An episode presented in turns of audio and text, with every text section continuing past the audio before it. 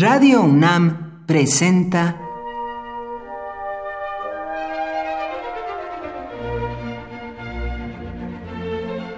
Cuaderno de los Espíritus y de las Pinturas por Otto Cázares.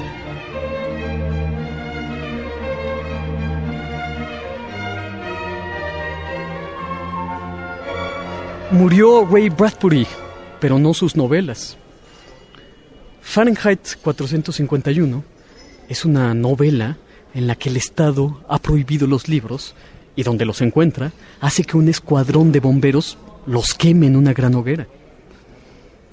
Viene a mi mente, ahora que estoy en la librería Rosario Castellanos, ese momento en que Guy Montag abre por primera vez, a escondidas, las páginas de un libro. Toma entre sus manos David Copperfield de Charles Dickens.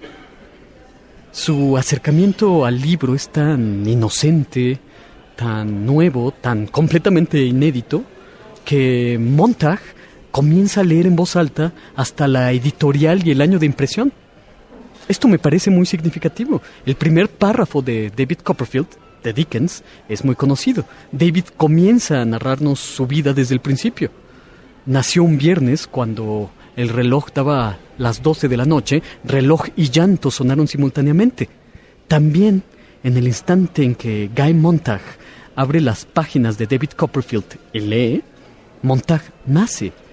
Individuo y lectura brotan de manera simultánea. La lectura se convierte en un momento de autocomprensión.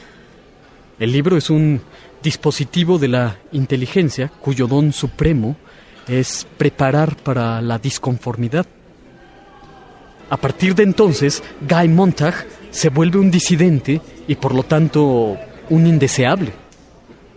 En un régimen de Estado como el que aparece en Fahrenheit 451, la mayor y más amorosa resistencia consiste en memorizar un libro.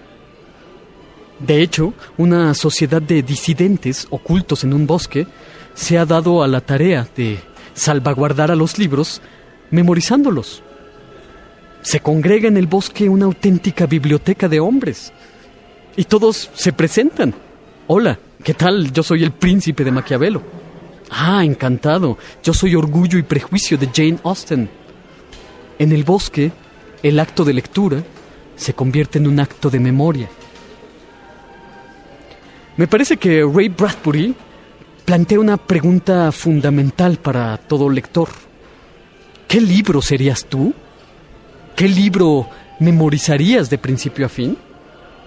Respondiendo a la pregunta de Ray Bradbury, de paso le respondemos a André Breton, a otra pregunta que lanza en otro lugar. Él dice, todos somos portadores de un mensaje. ¿Conoces el mensaje que portas? Por hoy, Otto Cázares cierra el cuaderno de los espíritus y de las pinturas.